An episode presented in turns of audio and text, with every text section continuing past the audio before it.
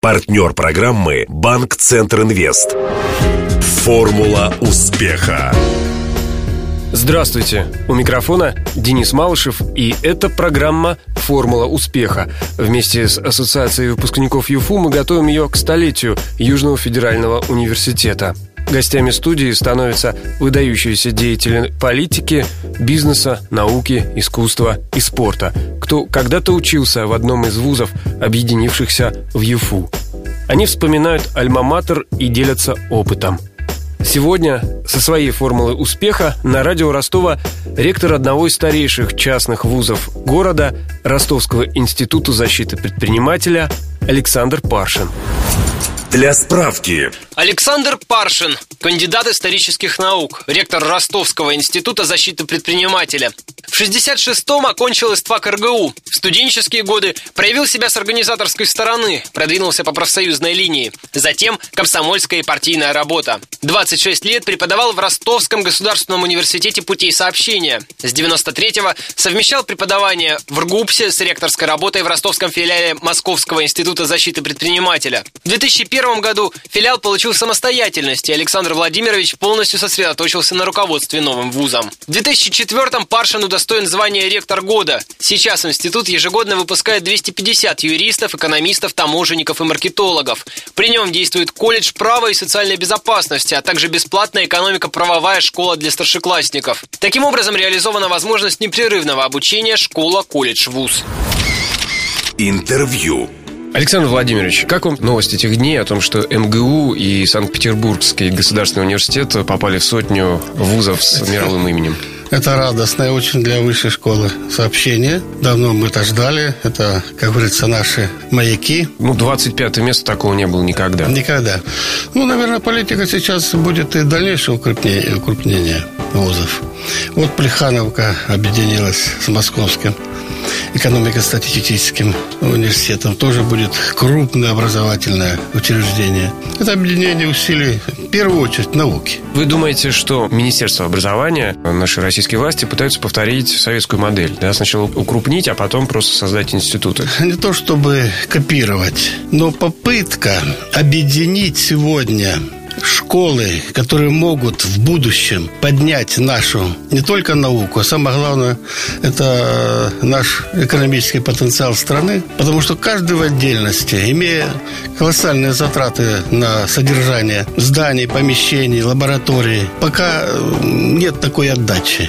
Поэтому на данном этапе Наверное, это очень правильный путь. А, мне попадались, когда я готовился к нашей встрече, такие цифры. Министр Ливанов, министр образования, заявил, что сейчас в нашей стране вузов в пять раз больше, чем в Советском Союзе. Вы правы, взят курс на укрупнение. И более того, называются даже конкретные даты. К 2017-му будет серьезное сокращение вузов. Какие-то вузы сольются, какие-то прекратят свою работу. У них отберут лицензию. Какое место в этой конфигурации займут частные вузы? Вы как раз представитель частного образования? Сегодня у нас в Ростове Ростовской области более десятка негосударственных вузов, которые по новому закону уже переоформляются как частные. Конечно, соревноваться с государственными, это неправильно сказать, что соревноваться. Человеку надо дать возможность выбора. Он хочет идти на бюджетное, государственное, пожалуйста. Но придя к нам, он знает, что он оплатил, он должен учиться заниматься. Преимущество – ну, здесь можно сказать, что у нас более гибкий график учебный более гибкая программа подготовки. Если государство выплачивает стипендию, то мы, например, отличникам льготу даем. Управление внутренних дел, прокуратура областная, управление юстиции направляет к нам на бесплатной основе. А у вас в этом году набор стопроцентный? Все хорошо? У нас набор стопроцентный. У нас нет установленных норм приема, как в государственных вузах.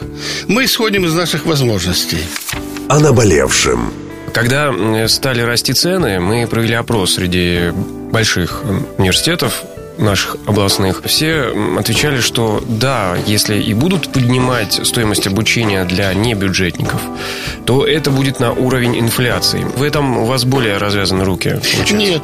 То же самое. Договор, который заключается со студентом или с родителями, там оговаривается о том, что в течение всего периода обучения мы не повышаем оплату за обучение. Вот у нас оплата идет по семестрам. Мы собрали студентов и сказали, ситуация в стране, видите, какая. Мы не можем поднять на 25, на 30 процентов, но с учетом именно то, что записано в договоре, не выше именно инфляционного процесса. Это и мы сделали.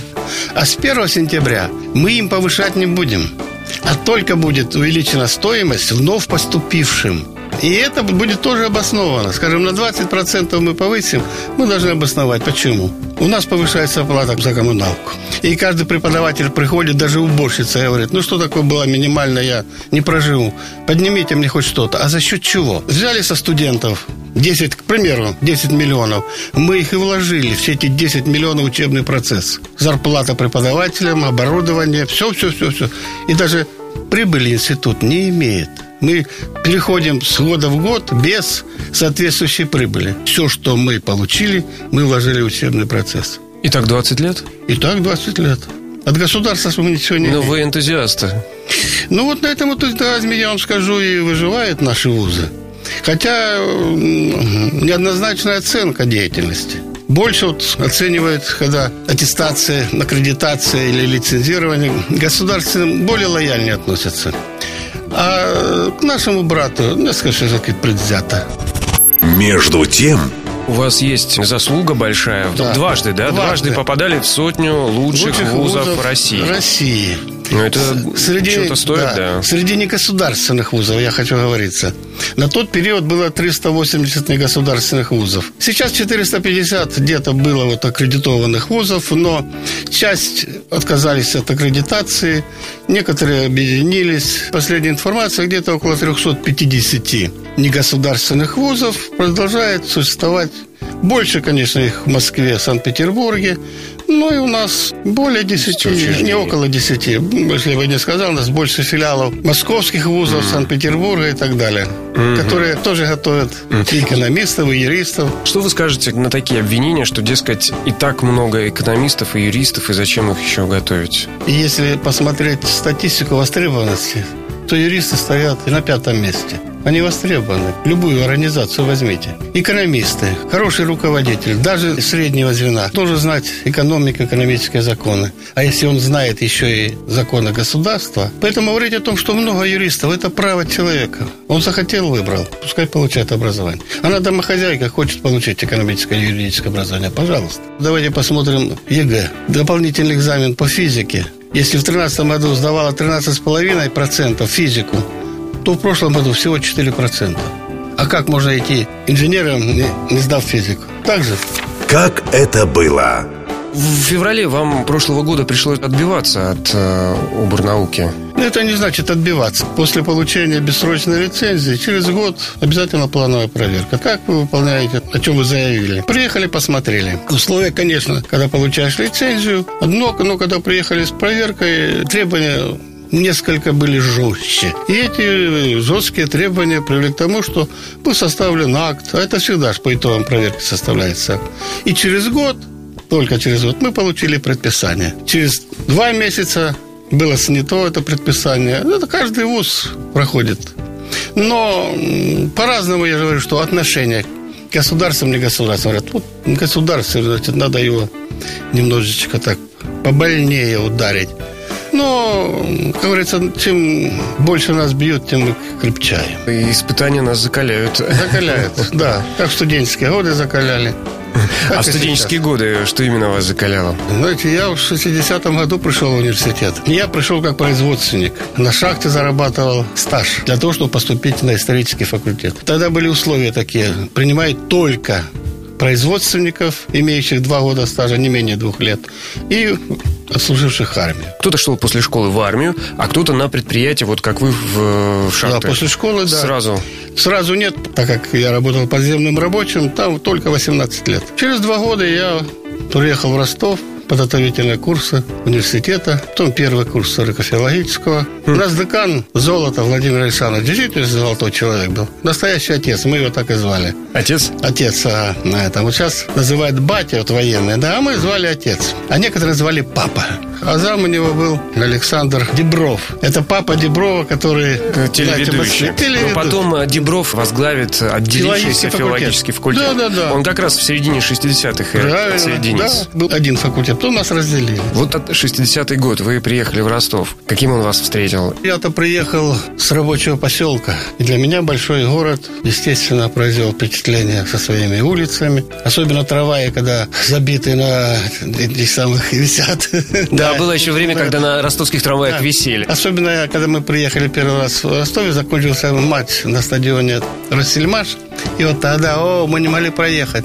Вышли с автобуса, с рейсового, наверное, долго ждали. Для меня это был какой-то страх. Как это? Ну, а потом пешочком до университета. Вот э, три вещи, которым вы научились в университете, которые вам пригодились по жизни, потом определили вас как личность. В первую очередь, не жить сегодняшним днем, а думать, что тебя ждет завтра. Второе, очень по-спортивному скажу, не говори гоп, пока не перепрыгнешь. Но перепрыгнул, посмотри, куда ты падаешь. Вот эти студенческие годы дали возможность разбираться в людях.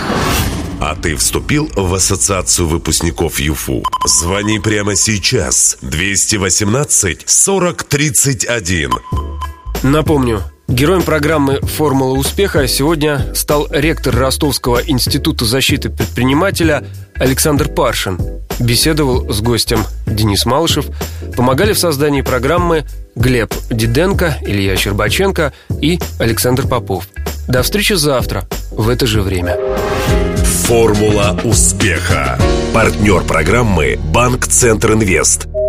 На поле выходит малый бизнес Юга России. Сегодня он играет против сборной мира. У ворот опасная финансовая ситуация. Удар еще удар. Да, бизнесу грозят тяжелые времена. Все замерли в ожидании. И кредиты банка Центр Инвест отразили удар по бизнесу. И предприниматели сразу переходят в контратаку. Идет активное завоевание рынка. Вперед! Гол! Кредиты банка Центр Инвест для малого бизнеса помогают победить. Узнайте о ваших преимуществах по телефону 23030 или в ближайшем к вам офисе банка. ОАО КБ Центр Инвест. Реклама.